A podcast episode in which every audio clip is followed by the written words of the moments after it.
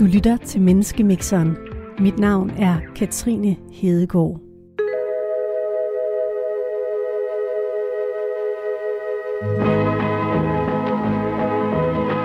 En akademiker, en vølve og en feminist kommer ind på en bar.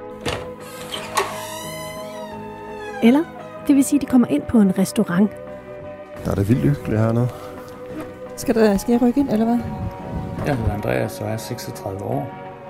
Jeg er akademiker, og når jeg ser mig selv i spejlet, ser jeg en person, der tror på videnskab og det umulige i at forstå verden til fulde. Der står tre spillemaskiner i hjørnet, der dufter af pariserbøf, og mågerne synger over bugten. Der var en, der fik jackpot der. Jeg hedder Gudrun Victoria Godved, og jeg er vølve. Det er den moderne beskrivelse af troen på de nordiske guder. Og så har jeg altid mælk direkte fra koen i mit køleskab. Jeg hedder Signe Ulbjerg. Jeg er 28 år, og jeg er feminist. Og når jeg ser mig selv i spejlet, så ser jeg en person, der tror på, at alle er lige meget værd. Hvad sker der, når de her tre mennesker mødes? For at tale om livets store spørgsmål og hvad der rører sig lige nu. På restaurant Havnens Varmestue i Aarhus. Er du okay? Det er fint. Er de rykker til dig på? Ja da. Du lytter til vores program om tro, eksistens og fordomme, Menneskemixeren, her på Radio 4.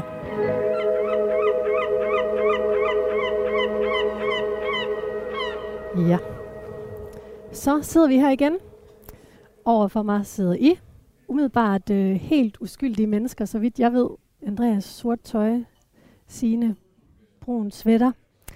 Gudrun, du ligner... Øh, Fast lavnsris. Jamen, mere en, der lige er, det har du vist fået at vide før i et program her, en, der lige er trådt ud fra en scene i Ringenes Herre eller et eller andet. Ja. Heksehat, frik, fristes man til at sige, men det må man ikke sige. Jeg ved det godt. Jeg ved det godt. Men ligegyldigt, hvordan I ser ud, og hvem I er, hvem der gemmer sig inde bag jeres ydre, så i hvert fald velkommen til. Tak. Og velkommen til dig, der lytter med. Nu skal I høre her. Den tidligere formand for 3F, Per Christensen, klamrede sig helt alene i starten af den her uge til reglingen på en båd, der blev kastet rundt i mildestalt stormvejr. BT kunne nemlig afsløre, hvordan han igennem flere år har levet et dobbeltliv, hvor han har ført sin nærmeste bag lyset. I tirsdags fik det så som konsekvens, at han måtte trække sig som formand for 3F. I dag skal vi her i Menneskemixeren tale om væggen mellem det private og det offentlige. Hvor meget kan vi tillade os i vores privatliv, før det går ud over troværdigheden i vores arbejdsliv? Er I klar til det? Ja. Jeps. Det er godt. Det er jo sådan ligesom den der gode gamle vidighed med en dansker, en tysker og en svensker, der kommer ind på en bar. Så mixer vi her i Menneskemixeren på Radio 4 hver uge tre helt forskellige mennesker sammen. Ikke for at lave en joke, men for at tale om eksistens, tro og fordomme. Og i dag er det jer tre, der er mixet sammen. I har mødt hinanden sådan lidt på kryds og tværs, men Andreas og Gudrun, I har aldrig mødt hinanden før. Nej, det er Nej. rigtigt. Andreas, hvem tror du Gudrun er? Hun er farverig i hvert fald. øh, som du også beskrev, så sidder hun med en lille bluse på og et lille halsterklæde og en grøn sammenfaldende hat, altså som er ja, rettergast fra Ringnes Herre, kunne det sagtens være, ikke? Og en halskæde med nogle vedhæng, som helt sikkert symboliserer noget. Der er i hvert fald Thors hammer i midten, er det rigtigt? Det er korrekt, ja. Ja. Øh, Og så er der et par Sheila Nagiger. ja, dem kender jeg ikke. Nej, det gør man. Det er ikke ret mange, der gør det. Nej. Øhm, så man, ja, man kunne sagtens tænke uh, asatrone eller shaman eller noget i den stil. Hvad, øh, hvem tror du Andreas er? Gudrun? Ja, det er jo svært, fordi der er jo ikke nogen som helst øh, øh hints i den retning, øh, udover at der er et, et, et, et langt, sådan lidt hipsterskæg, vil jeg sige, velplejet skæg, øh, og ellers mørkt, neutralt tøj. Øh, ligner en, der godt kunne være håndværker på en eller anden måde. Jeg må bare sige. Og I har mødt hinanden før, så nu tror jeg simpelthen, jeg tror, jeg vil præsentere jer. Signe Ulbjerg Mortensen, feminist. Gudrun Victoria Godved, vølve. Andreas Rishede, akademiker. Signe Ulbjerg Mortensen, jeg fortæller lige lidt mere om dig. Ph.D.-forsker i skam og digitale overgreb, har afleveret din Ph.D. og skal forsvare den den 4. februar, så Ja. det er lige om lidt. Har en fortid som aktivist, besætter, der har bevæget sig på kanten af loven. har du fortalt mig. Signe, er der en grænse for, hvor meget du kan skære ud som privatperson, før det får konsekvenser for dig som forsker? Ja, det synes jeg, der er.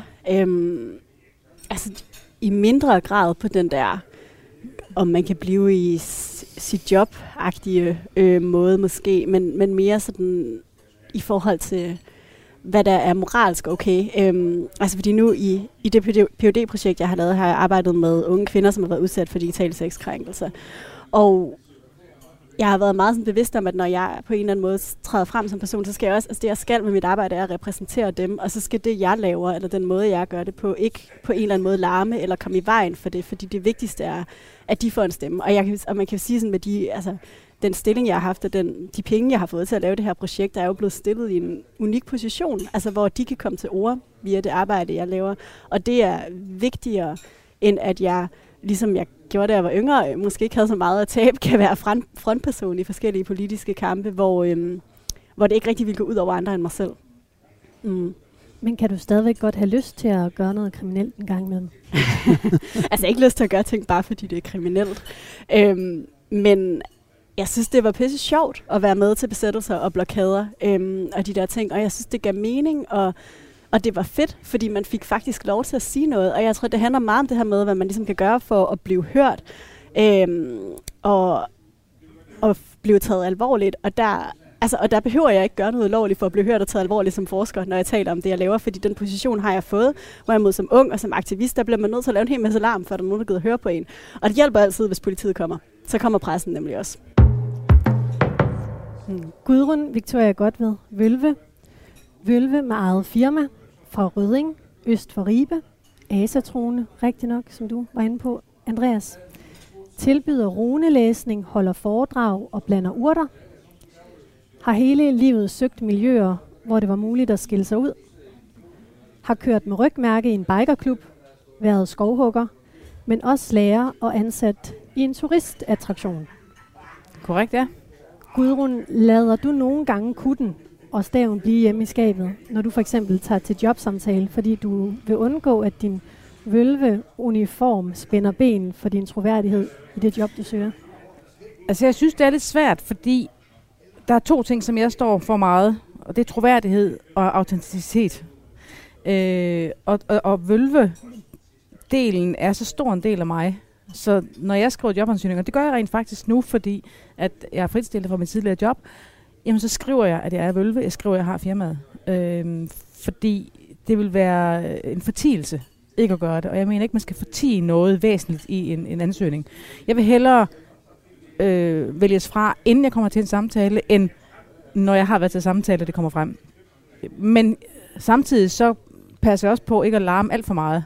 Øh, øh, og også når jeg er på arbejde, jeg kommer jo ikke farne, Den her hat, den har jeg på i dag, men det er jo ikke en, jeg har på, når jeg er på arbejde. De unge mennesker, jeg er vikar et sted nu, og det første, jeg sagde til dem, det var, at jeg var Asatrone, og jeg var mærkelig, og jeg tog på vikingemarkedet, og hvis de ville vide noget om det, så kunne de komme. Men jeg kommer ikke med staven og med hatten, fordi det er ikke min, mit job der. Der er det at være en, en, en person, som de kan have tillid til, at kan komme til. Ja. Andreas Rishede, akademiker, læge, uddannet læge. Syv måneder fra at afslutte dit, øh, din specialuddannelse i patologi. Noget med at kigge på celler i et mikroskop. Ja, langt hen ad vejen. Meget for simpelt sagt. Ja. Andreas, når man er læge, kan, man så, kan der så være ting fra ens privatliv, som man må holde skjult, fordi det kan skade ens troværdighed og autoritet?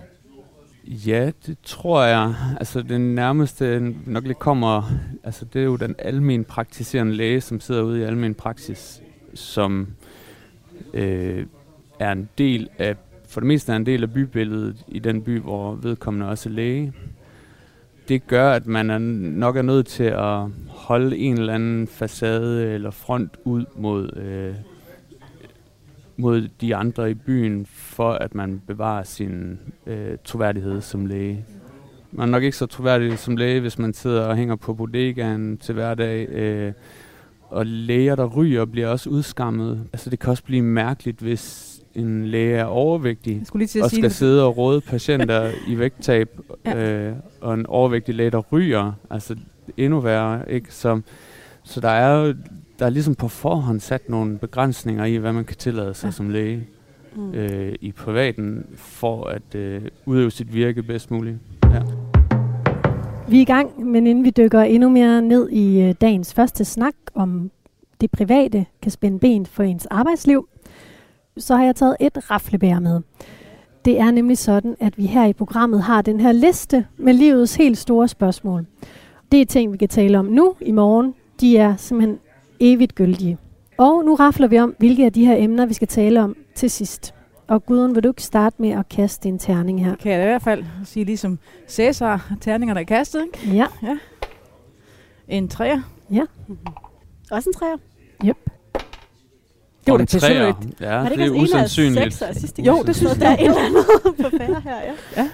Det betyder, at vi skal tale om, hvad gør mørke ved dig?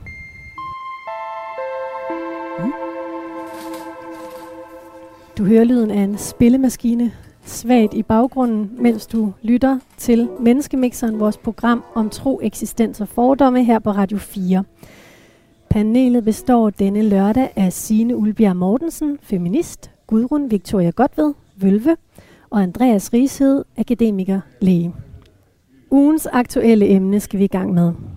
BT har i den her uge blotlagt, hvordan den nu tidligere formand for landets største fagforening, 3F, har levet i et net af løgne og bedrag i flere år.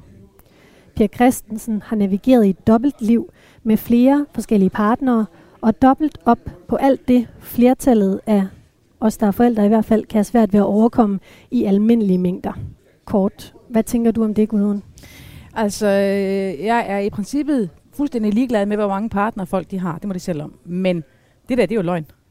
Og det er utroværdighed. Og det er bedrageri. Og det kan jeg simpelthen slet, slet ikke være med i. Jeg synes simpelthen, det er uselt uden lige. Og øh, der må jo altså stå to kvinder og to sæt børn, som ikke har i gårs øjne fået det, som de skulle have haft, fordi det er gået til en anden partner, uden at de har vidst det, uden de har været bevidste om det, eller hvad kan man sige, givet øh, ja til det. Ikke? Så jeg synes simpelthen, det er, det er fint, øh, det er fint, at han er væk. Og, og jeg kan slet ikke se en mand i sådan en position, som ovenikøbet har misbrugt sin stilling til at kunne få det her til at lykkes. Det ved vi Øh, så ikke helt endnu. om Nej, han har. men han har i hvert fald fået nogle goder, øh, øh, og, Det- brugt, det ved og brugt det som undskyldning. Altså, er der ikke kun, der er kun snak om en lejlighed indtil videre, Jo, men som der er han også- har brugt ved en Han har også brugt enkelt- som undskyldning, at han skulle til en eller anden konference i Norge. Oh, ja. øh, med sit arbejde, ja. Og derfor skulle over til. Så det ved vi godt. Jeg har nemlig godt læst PT. Øh, så ud med ham. Hvad mener du om, om det, Andreas? Jamen, Ud det er fordi, ham. jeg er sådan set principielt imod, at privatlivet skal styre ens arbejdsliv øh, på den måde. Men jeg er helt med på, at, øh, at hans troværdighed falder fuldstændig fra hinanden.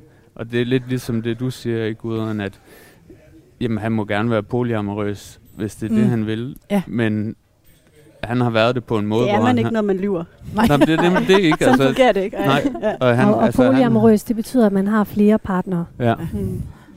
Men det, det har ikke været i et fællesskab, det har vel det har været, at han har løjet for begge sine familier. Øhm, og, og det siger noget om, hvordan han er som person. Præcis. At, at, han er upålidelig eller utroværdig. Så derfor kan jeg også godt forstå, at han ikke kan betræde så stor en tillidspost. Ja. ja.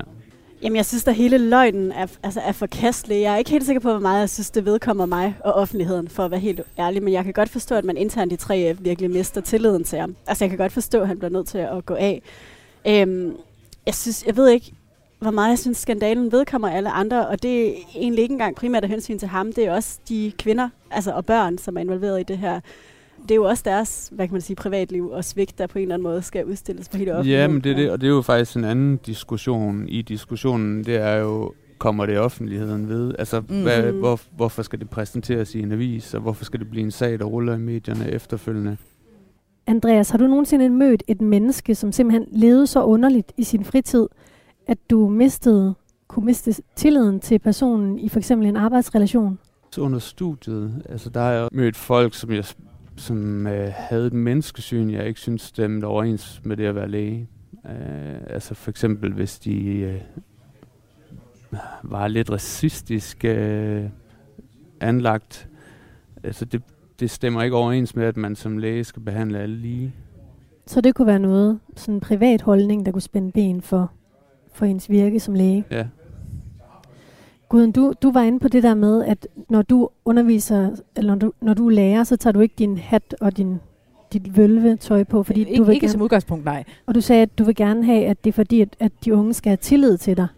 Har de mindre tillid til dig, når, hvis du møder op, som du er i dag? Nej, det tror jeg egentlig ikke, men, men det handler vel egentlig om, altså jeg tror, at jeg kunne gøre det nu, øh, øh, hvor de unge ligesom kender mig. Men, men jeg tænker indimellem over, og, og specielt da jeg var yngre, det der med førstehåndsindtrykket. Ikke? Altså, da jeg var øh, de der 20 år, skulle ud med nye svigerforældre, ikke? det var altså ikke med kort med kjole på, fordi altså, der sidder de her rocketatoveringer op af armen. Ikke? Hvad, du hiver dine øh, ærmer op ja, nu og øh, viser. Hvad har du der? Ja, der er en, en stor drage, ikke? Og, mm. og så en, en, en trold på den anden side. Og det er ikke fordi, at jeg skammer over mine tatoveringer på nogen måde, men altså for, for 35 år siden, der var det ikke normalt, at kvinder var tatoveret, og jeg havde ikke lyst til at skulle gøre et indtryk på den måde første gang. Mm. Mm. Så kunne de lære mig at kende, så kunne det godt være, at jeg dukkede op i korte ærmer. Men, men, men øh, øh, det handler om det der med at blive, blive dømt på forhånd. Øh, det har jeg ikke lyst til i, i alle situationer. Altså, men omvendt så er jeg mødt op til, til jobsamtaler, også i den periode, i korte ærmer og shorts. Jeg har også tatoveringer på benene. Ikke? Øh, fordi det simpelthen var 30 grader, og jeg vil gerne faktisk vise, at det er altså mig. Hvis I vil have mig, så er det sådan, jeg ser ud. Ikke? Mm. Og fornemmede du, at det var et problem? Øh, det gjorde jeg faktisk ikke, fordi øh, det var faktisk som portvagt på en, et stort forsikringsselskab. Så det var sådan, så, øh, og alligevel så valgte jeg at gøre det, fordi jeg skulle cykle, og det var 30 grader. Jeg tænkte, så kommer man altså ikke i lange ærmer, og det var da være for mærkeligt. Ja.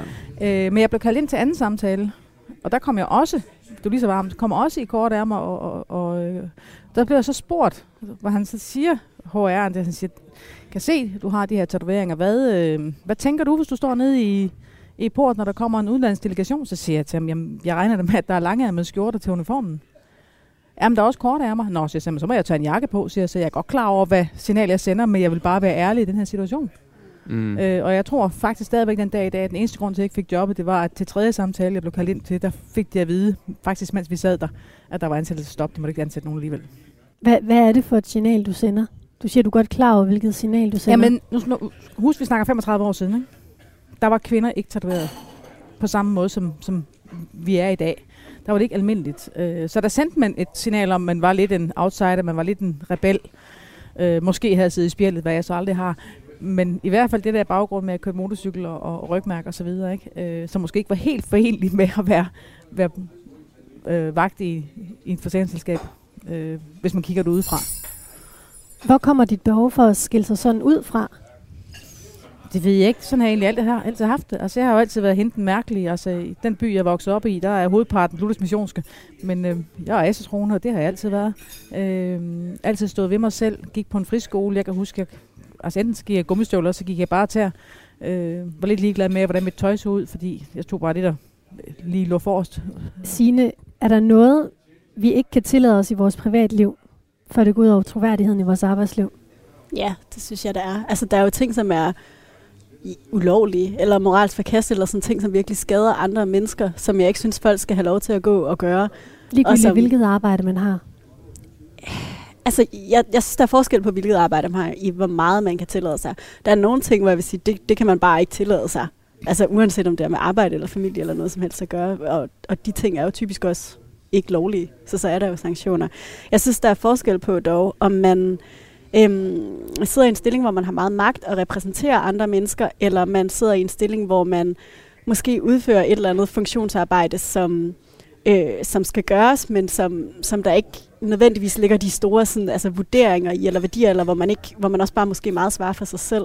Hvorimod hvis man for eksempel som fagforeningsformand, ikke, altså, øhm, både sidder i en stilling med rigtig meget indflydelse, og også repræsenterer rigtig mange mennesker, som altså fagforeningsmedlemmer, som har nogle særlige interesser, og som nogen jo skal tale på vegne af, så synes jeg, man skal være mere forsigtig, fordi det smitter af på faggruppen på en eller anden måde, og på deres muligheder øh, og måske endda rettigheder i længden, hvis, øh, hvis de har dårlig repræsentant.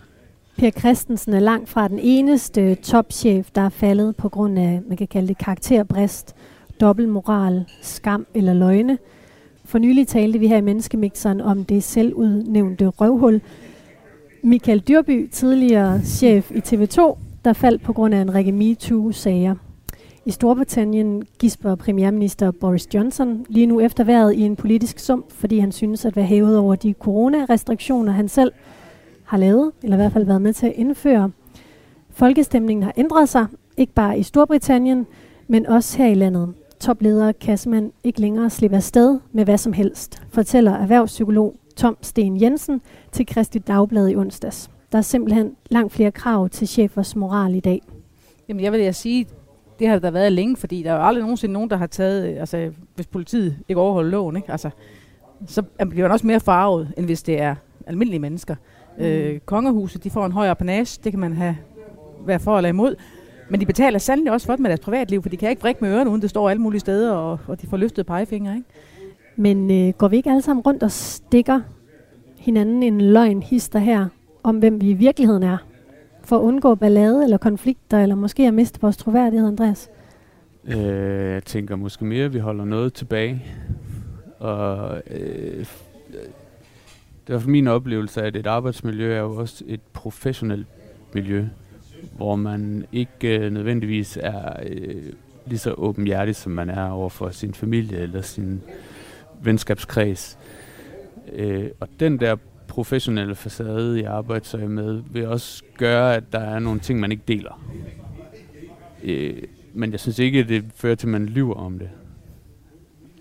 Ej, har du nu været til en ayahuasca-ceremoni en weekend, så er det nok ikke det første, du kommer til på arbejde mandag morgen, vel? Nej. mm. Ayahuasca-ceremoni. ja. jeg synes, der er, der er stor forskel på at altså, stikke folk en hvid løgn en gang imellem, fordi man har lavet et eller andet, man ikke lige synes, der vedkommer, eller andre. For det, det har man jo tit, altså. øhm, og så det her med, at opfinde en fortælling om sit liv, hvor man bliver ved med at lyve mere og mere og mere ja. for at skjule et eller andet stort. Altså det, det er to sådan ret forskellige ting. Og også det der med, om det går ud over andre mennesker eller ej. Ja. Det synes jeg faktisk det er, er det væsentligste. Ikke? Altså hvad, mm. hvad har det indflydelse på andre mennesker? Mm. At man fortiger noget, ja, det gør vi jo nok alle sammen. Ja. Ikke også? Øh, det kan vi, vi kan ikke komme igennem livet uden at fortige ting indimellem, det er jeg ikke i tvivl om. Men, men en direkte løgn, som har indflydelse på andre, mm. der er det, min bremser de bliver slået helt vildt i. Ja. Hvad er det, vi går rundt og fortiger? Altså, kan I komme med et eksempel på det? Altså, jeg, kan, jeg, for lige at fortsætte lidt, jeg kender godt lidt personligt, tror jeg, nogle af de der dilemmaer, hvor man, altså for eksempel på en arbejdsplads, ikke?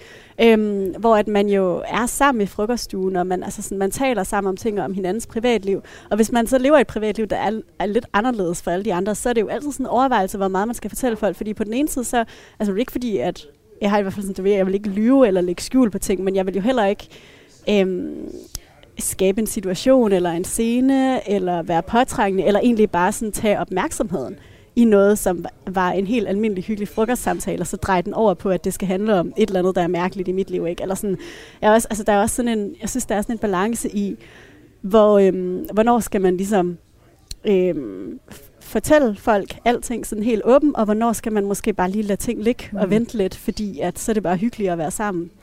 Og den, øh, ja, jeg ved ikke, det dilemma kender jeg godt. Min tidligere chef, hun sagde altid, eller sagde tit, alle skal ikke vide alt. Og det har hun absolut ret i. Jamen, det er nemlig rigtigt, ja. Alle har ikke lyst til at vide alt. Altså, det er sådan noget helt andet. Jeg tror, hun havde det sådan, faktisk. hun havde ikke lyst til at vide alt om dig. Nej, det er ikke.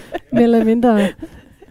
Direkte hentydning. Ja, så for at bremse dig. Ja, det, var, det, det var faktisk ikke bare det, men det var sådan i forhold til elever, at vi ikke skulle snakke. Altså, alle behøvede ikke at vide alt om alle elever. Vel? Ja. Men, øh, mm. men hvis der nu ikke er en finger at sætte på ligesom den måde, man løser sine arbejdsopgaver på, hvorfor skal det så det private så i nogle tilfælde spænde ben for, at man i virkeligheden løser sine arbejdsopgaver godt?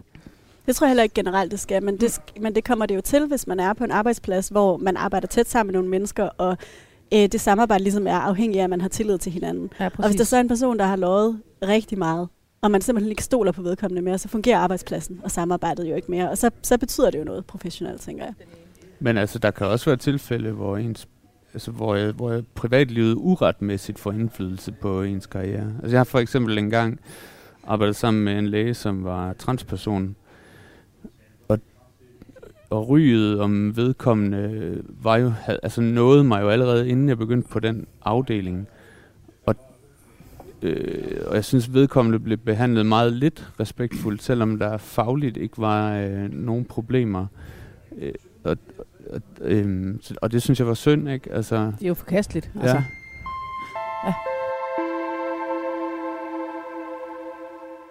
I tjenestemandsloven har man begrebet dekorum, som handler om, at en offentlig ansat såvel i som uden for tjeneste skal vise sig værdig til den agtelse og tillid, som stillingen kræver.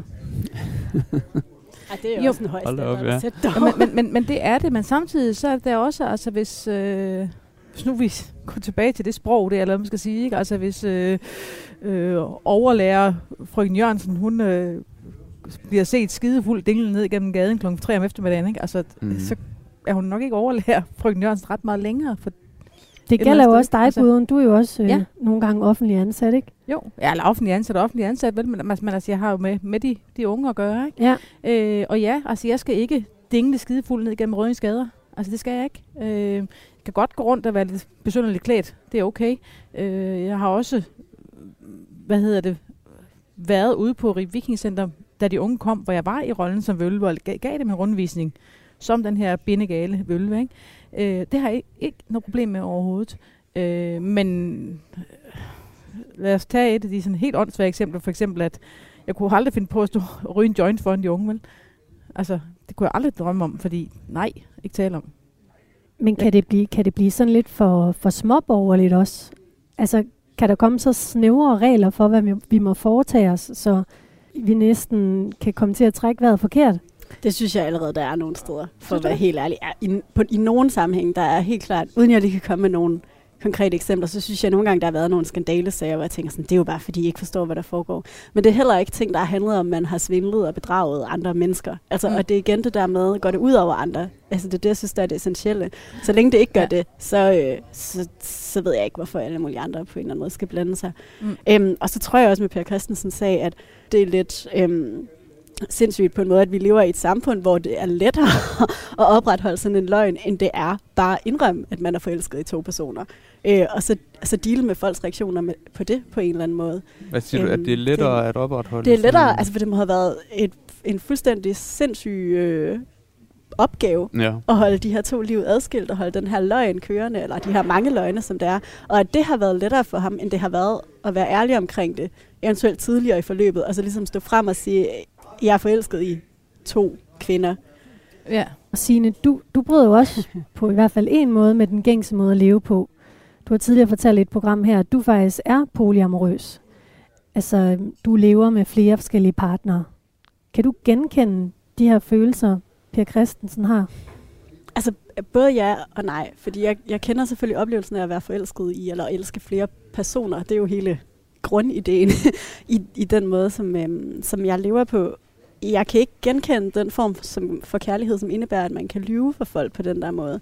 Det har jeg meget svært ved i, i min verden at, at tro på, at det er reelt. Altså, fordi jeg synes også, det er også et mangel på respekt, altså på respekt over for de mennesker, han påstår, han elsker. Og det, og det er ikke for at betvivle, at han har været forelsket i dem og sådan noget. Det er jo hans sag, men, men det er ikke en form for, for kærlighed, jeg kan genkende eller respektere, tror jeg. Jeg vil ikke kunne respektere at modtage den i hvert fald, og jeg kan slet ikke se mig selv heller at gøre det mod nogen, jeg, jeg holdt af. Hvordan foregår det i dit tilfælde? Altså, hvor mange er I? Ja, jamen det, er, altså, det der er sådan lidt det gode spørgsmål, ikke? Fordi at, øhm, at de er nogle gange lidt anderledes defineret, de der relationer. Men øhm, nå, nu kommer der kage. ja. Nu kommer der kage. Ja. Ja. Ej, hvor er det godt. Fornemt. Mm. Tak for et. Ja. I de relationer, som, øh, som jeg indgår i, og vi kalder det en øh, polycule, det her netværk af mennesker, der er forbundet på forskellige En måder. Polycule kalder man Cule. det, ja. øhm, der er ligesom, altså jeg har to kærester, som jeg har sådan par forholdsagtige med. Den ene har jeg været sammen med meget længe, og han har nogle andre relationer, som er lidt mere løse, som ikke så meget parrelationer, men er mere sådan nogle øh, hister her relationer. Den anden, han har en øh, anden kæreste også, som han er i sådan en paragtig relation med. Øh, og hun har også, også andre løse relationer. Han har også andre løse relationer. Og så har jeg en tredje relation med to andre kvinder, hvor vi ligesom har sådan en trekantsrelation. Øh, og den ene af dem, eller de har begge to en anden parkæreste også, og så har de også alle sammen andre løse relationer. Hold kæft, mand, det er Det er godt nok altså. sjovt. Ja. Hvordan... Øh, Så I kan godt se, det er ikke så let lige at sætte tal på, men, men der, er mange, øh, der er mange mennesker involveret. Men Og i jeg sidste sad- ende handler det om det der med, hvem man er forpligtet Nu kunne du godt sætte overfor. kaffen videre, Ja, i stedet for at det sidde og være så Men jeg målløs. sad nemlig også og tænkte på, da vi snakkede om øh, Per Christensen, at hvordan, hvordan, hold, hvordan får han tid til det, når han har... Altså, Ja. han, jeg tænker også, at han arbejder rigtig meget, ikke? Men det det, og det for 3F. kræver jo virkelig nogle kalenderøvelser. Og jeg, ellers tak, jeg springer over Det er der kaffen. mange kalendere, synes- der skal gå op. Altså, det er vildt mange sindssyg? kalender, der skal op. Vi arbejder også langsomt med at få ting gjort, fordi alt skal, øh, skal gå op. Men, men jeg tror, at det er det der med, sådan, det der gør det muligt for os, er, at vi trods alt altså alle sammen er venner, og også alle sammen har forskellige andre seksuelle, romantiske, venskabelige relationer på kryds og tværs. Så vi kan koordinere det sammen. Man ikke skal opfinde en eller anden, øh, hvad hedder det, undskyldning for, hvorfor man gør det, ikke? Altså, hvor, Ja. hvorfor man skal hen til den anden, men det er bare sådan, det er, ikke? Ja, Men ja. må jeg så lige spørge? Og tit mødes vi også alle sammen i fællesskab. Og det Ja. der med for eksempel, om man skal have to gange juleaften, altså det er bare lettere, når man alle sammen er enige om, at hvis vi vil det sammen, så kan vi jo gøre det sammen alle sammen. Et juleorgie. Sikke en jul. ikke med alle. Andreas, du, du ser mildest talt lidt målløs ud. Den, øh, nej, jeg synes bare, det er en vild, altså, jeg synes, det er en vild historie. Altså, jeg er ikke, jo, jeg er Hvad, målløs, hvad tænker du helt ærligt om det? Jeg synes, det er så fint. Altså, øh, men jeg synes stadig, det er vildt, ikke? Øhm, og har svært ved at sætte mig ind i, hvordan øh, man lever i det forhold, det er. At have mange forhold. Øhm, fordi jeg, sy- jeg er jo selv gift, og jeg synes, det kræver energi nok at holde det forhold ved lige. Øh, altså, så, så det må være noget, der koster rigtig mange kræfter. Mm. Altså det, det gør det, men man skal så også tænke på, at når man er i en parrelation mellem to personer, så er man hinanden sådan, altså primære støtte, ikke? og så skal man være der rigtig meget for den anden øh, person, og det skal man også i den her type relationer, men man er heller ikke den eneste, der er det. Nej, Altså så når jeg har flere kærester, har de også andre, de kan gå til. Øhm, Så på den måde, så fordeler vi måske nogle af de der omsorgsbånd øh, mellem os på en Men eller jeg anden måde. tænkte lidt på, hvordan, øh, hvordan møder man de mennesker, som er villige til at indgå i et polyamorøst forhold? Ikke? Fordi at, øh, i mit liv har det i hvert fald været sådan, alligevel, det er alligevel rimelig sjældent, man møder den, man gerne vil være sammen med. Og i dit tilfælde, der skal du så både møde flere, du gerne vil være sammen med, og de skal også være villige til at indgå i et Mm. polyamorøst forhold. Jeg tror ikke, det er så meget det der med, jeg besluttede mig ikke, at nu vil jeg polyamorøs, og så begyndte jeg at date flere. Det var jo egentlig det andet, der skete, at jeg var virkelig, virkelig glad for den kæreste, jeg har haft siden gymnasiet i øvrigt. Øhm, og at vi så bare begge to på samme tid blev forelsket i nogle andre. Øh, og det var gensidigt, og det gav ligesom mening så at udvide relationerne på den der måde. Så det var ikke så meget valget om at være polyamorøs. Det kom egentlig den anden vej, at der var flere Mm. potentielle, vigtige, kærlige relationer, og så, så kunne det heldigvis lade sig gøre, ikke? Men Ja. Tine, opstår der aldrig jalousi? Og måske et behov for at fortælle en løgn, for ikke at sove nogen? Ikke, altså lysten til at lyve kan godt opstå, men Du siger, at lysten til at lyve kan opstå. Hvad mener du med det? Jamen altså, ja, hvad mener jeg egentlig med det? Altså, jeg kan da godt sådan nogle gange, det der med, at man, hvis nu at man for eksempel har kokset op i sin kalender, og er kommet til at lægge to aftaler oven i hinanden, ikke? og at det handler om den ene og den anden person, så ligesom man gør over for alle mulige andre, det nogle gange lettere bare at sige, øh, ej, jeg er også blevet syg, eller altså du ved sådan, ja. fordi man ikke lige gider at sige, at man selv har lavet en fejl. Den der sådan slags hvide løgne, øhm, som jeg tror, ja, det ved jeg ikke. Det kan også være, det er mig, der er et dårligt menneske. Den slags kan Nej, jeg godt finde på at gøre over for mine venner og sådan noget en gang imellem. Men det kunne jeg ikke finde på at gøre ind i den her relation, fordi det er bare så sårbart over for øh, løgne og, øh, og den der slags Og det ting. vil blive opdaget, at du ikke var syg, for du var sammen med den anden. Ja, ja. det er så en anden side. Ja, Ja. jo, jo. Eller det var måske heller ikke det bedste eksempel, men, Nej. men i hvert fald Ja, ja, den der ja. slags. Ja. Altså, jeg må jo sige, at jeg, jeg er totalt monogam. Mm. Øhm, jeg, kan, jeg kan se det smukke i det polyamorøse, og jeg kan også godt se, at det må være rart at kunne dem. Jeg kan ikke selv. Det, kan, Mm. det vil jeg simpelthen ikke kunne. Jeg er simpelthen ikke villig til at dele min kæreste med nogen, og heller ikke lyst til at dele mig selv med andet end en. Men Tine, er det nogle gange udfordrende for dig at fortælle det? Altså, kan det spænde ben? Er det noget, du fortæller op på universitetet? Er det noget, der kan spænde ben Ja, til for? mine, altså mine nærmeste kollegaer, øh, ja. eller sådan dem, som jeg rent faktisk har en hverdag sammen med, øh, fortæller jeg det jo til sådan løbende. Det er ikke sådan noget, jeg møder op og siger, nu skal I høre. Altså, men når man snakker med folk om sit liv, så kommer sådan noget jo frem hen ad vejen. Men er det Øhm. noget, der kan spænde ben for, altså hvis, for nogle mennesker i forhold til at skulle have tillid til det, når I arbejder sammen? Og din Altså, så siger de det ikke til mig. Mm. Jeg tror da helt klart, at nogle gange det er sådan, hvor jeg kan mærke, at der er nogen, der synes, jeg er for sær. Men på den anden side, så er jeg jo også i... Jeg arbejder jo inden for sådan kønsstudier og felt, og der er ret mange, der lever... Måske ikke så mange, der er polyamorøse, men for eksempel mange, der lever i forskellige former for sådan homoseksuelle forhold øh, og den slags. Så der er også en forståelse for, øh, for, den, øh, for de problemer, der kan være med at leve anderledes, tror jeg tit. Hvad med Andreas? Kan en læge øh, være polyamorøs og skilt med det og stadigvæk være troværdig? ja, men hvis, ja, måske hvis man nu sidder i en øhm, øh, klinik for kønssygdomme og skal prøve at øh, prædike øh, øh, sådan mere øh, ensporet seksuel aktivitet, så kan det godt være, at det er svært at være polyamorøs. Vi har en testpolitik jo. Vi bliver alle sammen testet for alt med jævne mellemrum. I jeres ja. netværk?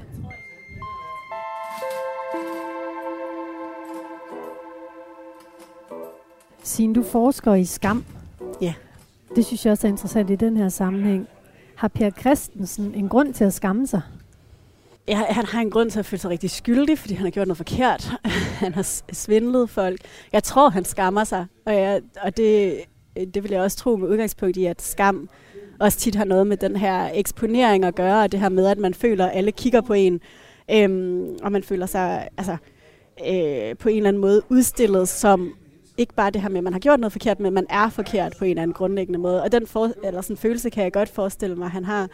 Jeg har ikke specielt ondt af ham, hvis han skammer sig, fordi jeg har i det hele taget ikke særlig ondt af ham, når han har lavet det her. Jeg ved ikke, om jeg vil sige, at han skulle skamme sig.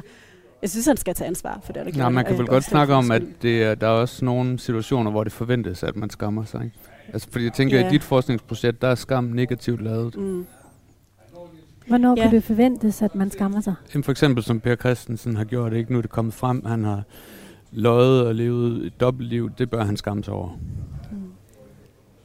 Vi må se, hvor den her udvikling går hen med den her væg, der er imellem det private og det offentlige i hvert fald. Noget tyder i hvert fald på, at vi som samfund bevæger os mod, at vi ikke længere i samme grad som tidligere kan skelne imellem, hvem vi er som private og hvem vi er, når vi er på arbejde. Signe sætter gaflen i et stykke Mhm. kage, og du lytter til Menneskemixeren på Radio 4, vores program om tro, eksistens og fordomme. Panelet består denne lørdag af Signe Ulbjerg Mortensen, feminist, Gudrun Victoria Godved, Vølve og Andreas Risede, akademiker og læge. Det er sådan yes. En kringle. Den er lækker, når den er svær at spise, når man har sådan en mikrofon oppe i hovedet. Der er faktisk også kommet lidt Mm, det kringle krumme på. Hvad skulle man Også gøre? for sådan en dusk med mikrofon, det er en eller anden Det er altså ikke særlig nemt. Nej. Det smager godt. Vi er kommet igennem øh, det her første emne, og vi skal nu i gang med rafleemnet. I starten af programmet, der kastede vi terningerne, og jeg har den her liste med livets helt store spørgsmål, og terningerne bestemte, at vi i dag skal tale om, hvad gør mørket ved dig?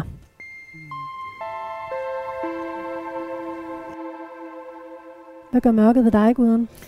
Altså, hvis vi snakker om vintermørket, er det det, det man, altså, er det det, der menes? Det kan vi starte med i Ja, hvert fald. ja, men altså, jeg synes jo, at mørket giver mig mulighed for at trække mig lidt ind i mig selv, reflektere mere, øh, og jeg fagner mørket. Øh, fagner i øvrigt også ikke bare det fysiske mørke, men også det menneskelige mørke. Fordi hvis ikke der er noget mørke, så er der heller ikke noget lys. Jeg synes, mørket er smukt. Jeg synes, mørket er trygt. Øh, og jeg synes, mørket sætter lyset i perspektiv. Så jeg fagner både lys og mørke. Du siger det her med os, det menneskelige mørke. Hvad mener du med det? Jamen, nu har jeg lige været i en, en situation, hvor jeg er blevet beskyldt for at sende mørke kræfter ud. det synes jeg så godt nok er lidt løjerligt, men det er så en helt anden side af sagen. øh, høre om, Gudrun. Hvad siger du? Det vil vi gerne høre om. Ja, ej, det er, det, er, det er meget privat, øh, Nå. og jeg vil udstille nogle mennesker, som jeg faktisk i virkeligheden holder rigtig meget af. Øh, men det har været en voldsom oplevelse.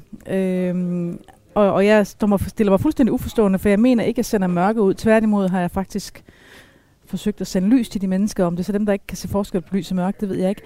Men, men altså, Hvad er mørke kræfter? negative kræfter i den her sammenhæng. Ikke? Øh, og jeg kan ikke helt få, få at vide, hvad det har gjort, Udover at der hvis der er en hel masse elektriske apparater, som er begyndt at tænde og slukke af sig selv, hvor de bor. Andreas, du spærer øjnene op. Ja, altså jeg synes Ja. også, jeg synes det er meget fint, at jeg bliver beskyldt for det, eller at, øh, ikke at jeg bliver beskyldt for det, men at nogen tror, at jeg kan det. Ja, Så alle de der terninger, der slår tre. Undskyld. men ville du principielt kunne få elektriske apparater til at... Det Blinker. tror, jeg, det tror jeg ikke. Jeg har aldrig prøvet. Øh, min holdning er, at hvis det sker, så er det de afdøde, der gør det. Men okay. det er ikke mig. Men, men Nej. det er, altså jeg, ved, ved, at de afdøde kan det. Øh, fordi jeg har oplevet for mange mærkelige ting. Ikke? Men, men, men det er ikke noget, jeg sætter i gang. Øh, og kunne heller ikke drømme om det. Altså jeg skal ikke sende noget som helst efter, efter andre mennesker, andet end positive tanker. Øh, men, men, men jeg fagner mørket. Øh, jeg fagner også det mørke, vi har inde i os selv. Øh, vi kan jo aldrig være rigtig glade, hvis ikke vi har prøvet at være ked af det. Jeg skal bare lige høre, Andreas, du er naturvidenskabsmand. Ja. Hvad tænker du om det, Gudrun sidder og fortæller nu? Åh, jamen, det har jeg det svært med, og det ved Gudrun godt, tror jeg. Ikke? Altså, øhm, hvad kan man sige? Jeg accepterer Gudruns overbevisning, men tror Mm. ikke selv på det. Det må, bestemmer du også selv. Ja. ja. Det, og det respekterer jeg 100 procent. Hvad, hvad du ikke tror på? Jamen, altså Gudrun sagde jo, at det var de, det kunne være de døde, Ja, som de afdøde, på, ja. påvirkede øh, Ja. de elektriske apparater. Og, og det, øh, det fordrer jo ligesom, at der også findes noget efter døden, og det tror jeg heller ikke på. Øh, Så, så præmissen for, at det kan lade sig gøre, øh, kan jeg slet ikke være med på, Nej. fordi jeg tror, når man dør, så er man væk. Det troede min far også, men han har trods alt været Men der er også endnu en kobling, ikke? at de så skulle have indflydelse på vores elektriske netværk. Altså, det, den kan jeg heller ikke godtage. Så der er, ligesom, der er mange øh, benspænd. og det, det er helt fint for mig. Der er mange benspænd i det. Ja. Signe, har du et mørke inde i dig? Det er ikke noget, jeg sådan går og tænker helt vildt meget på, og, jeg, og det er heller ikke noget, jeg, sådan, jeg er bange for. Øhm, er helt vildt, måske egentlig heller ikke er helt vildt meget i kontakt med, for helt ærligt. Det kan være, at jeg burde, burde arbejde på det. Det aller, aller bedste, jeg ved næsten sådan på hverdagsplan, det er at tage ned og vinterbade lige der, sådan, når der stadig er mørkt, og så være i det der mørke vand, og så sidde og drikke kaffe eller sådan noget om morgenen, og så se altså solen komme op, og sådan det der lys begynder at komme frem. Det er min, min yndlingsting i hele verden at gøre. Jeg synes bare, det var der, hvor jeg har det aller, aller rest. Og det, det fantastiske ved det er jo egentlig de der kontraster. Altså, man kommer ned i mørket, og så kommer lyset frem, og kulden og varmen, og alle de her sådan, modsætninger, der er i det, som bare er sådan en helt vild overvældende, smuk og også kropslig oplevelse. Andreas, jeg har hele vejen igennem øh, det her program kaldt dig for læge, Ja. men du har faktisk lagt lægegærningen på hylden. Det kommer jo lidt an på, hvordan man definerer lægerollen. Men jo, altså det klassiske lægearbejde har jeg lagt på hylden.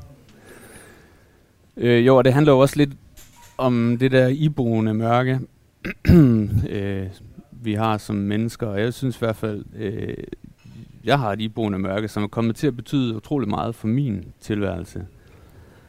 Øh, fordi jeg så, altså siden jeg var måske i start 20'erne, har øh, haft tilbagevendende depressioner. Og i dag er jeg 36, og så igennem de sidste 15 år, der er det bare kommet med tiltagende hyppighed og tiltagende sværhedsgrad. Øh, og det er jo noget, der har været med til at, at forme mig som menneske på godt og ondt. Øhm, og det har også haft den helt praktiske betydning, at jeg ikke øh, jeg kunne ikke klare arbejdet som læge. Der var for mange belastninger i det job.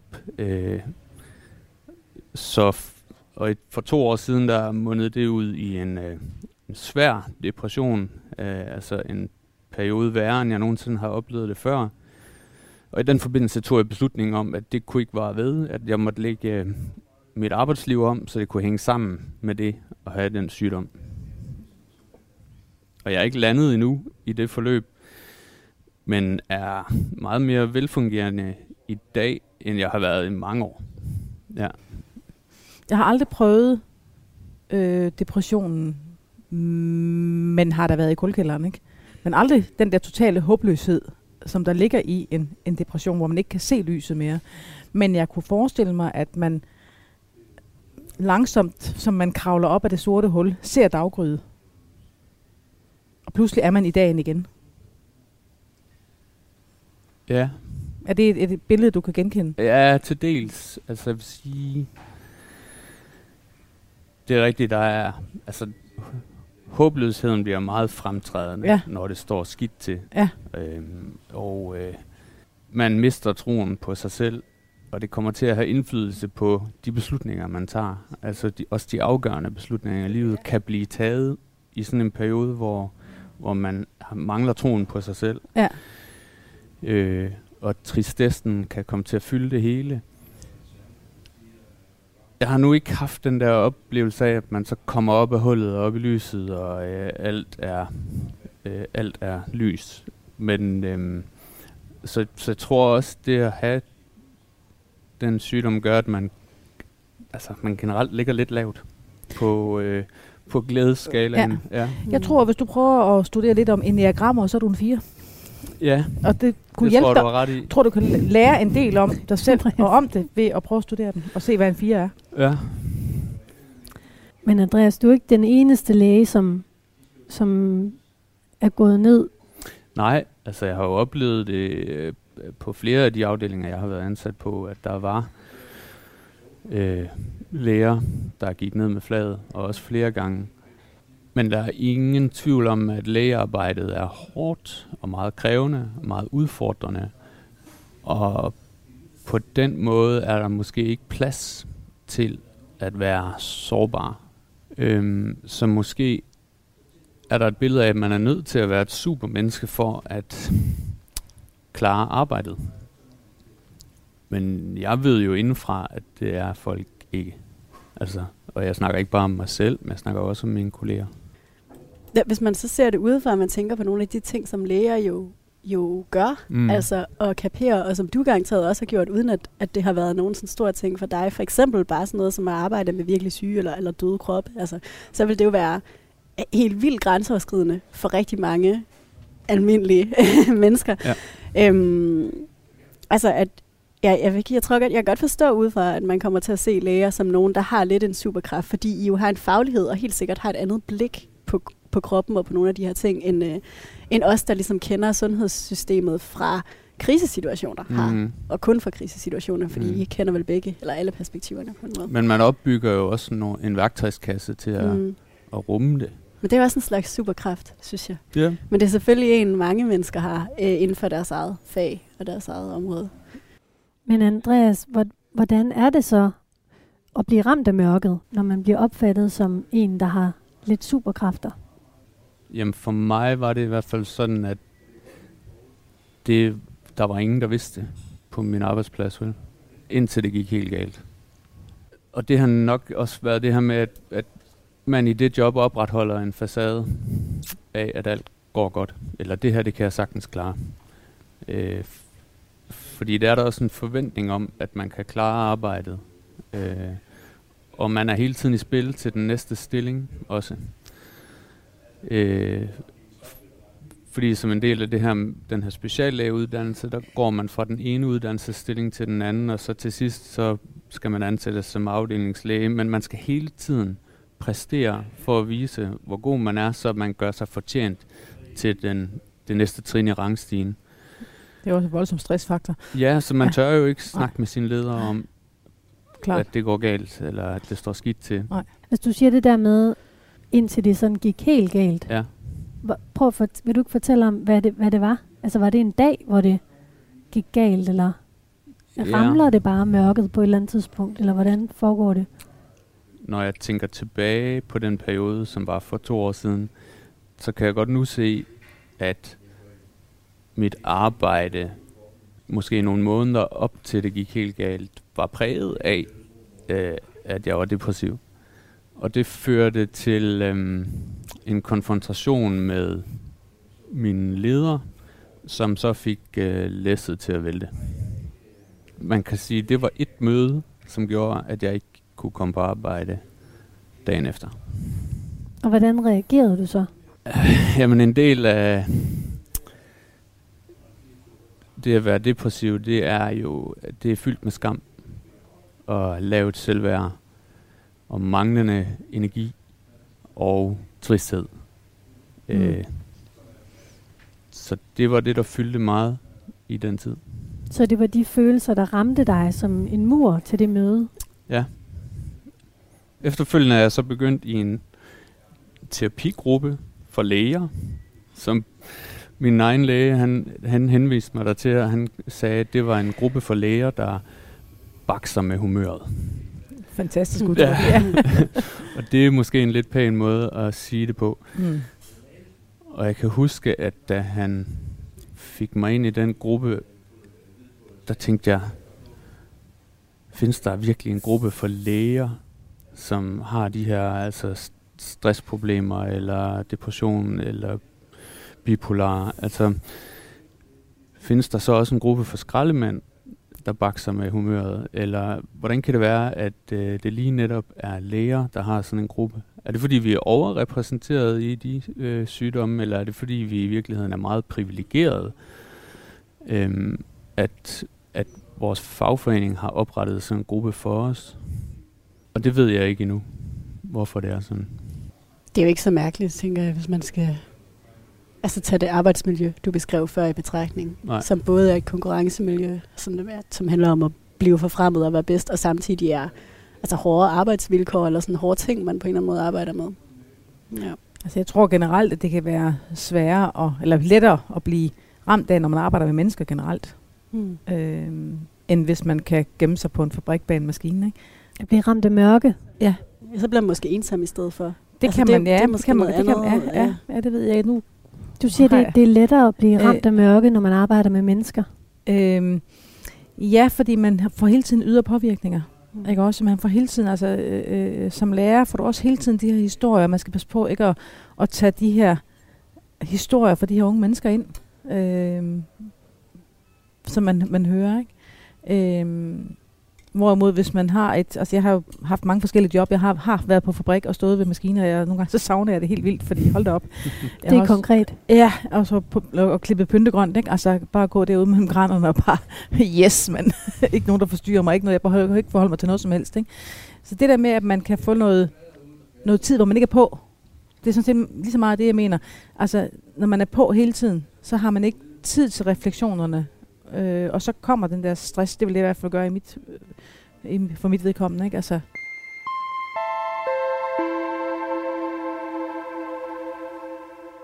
Tak fordi du fortalte din historie, Andreas. Mm. Vi er faktisk øh, nået igennem dagens program. Men det vi lige skal slutte med at gøre, det er at vi hører, øhm, hvordan det har været for jer at være med i dag.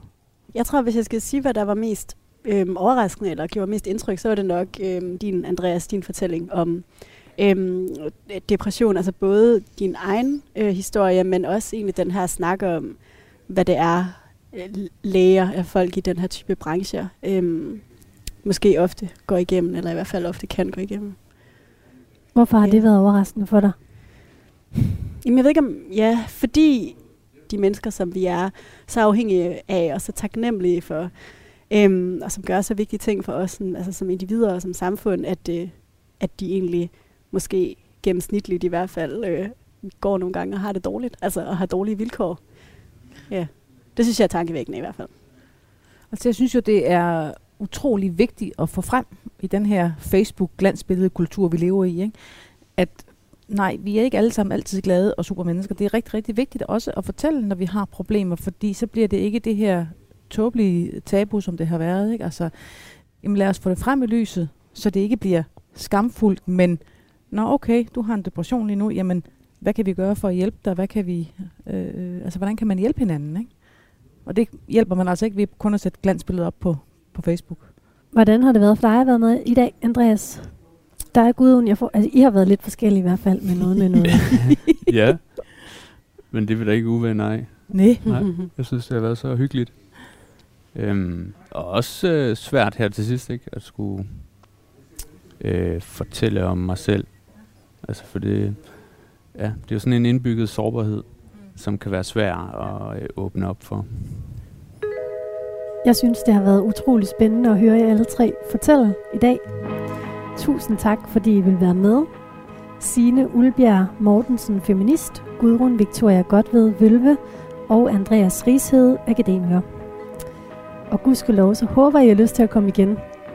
Jeg synes i hvert fald, I er helt geniale her i panelet. I lige måde. Programmet Menneskemixeren er slut for nu. Tiden er fløjet afsted. Jeg er tilbage igen næste lørdag med et nyt panel mixet sammen her i varmestuen. Musikken, du hører her under min stemme, er komponeret af Steffen Nordenstam. I redaktionen sidder researcher Gitte Smedemark og redaktør Gry Brun Mathisen. Du kan finde programmet som podcast, og det vil jeg anbefale at gøre, for der ligger altså efterhånden ret mange gode menneskemixer-programmer derude. Mit navn er Katrine Hedegaard. Tusind tak, fordi du lyttede med, og tak til jer tre. Selv tak. Selv tak. Selv tak.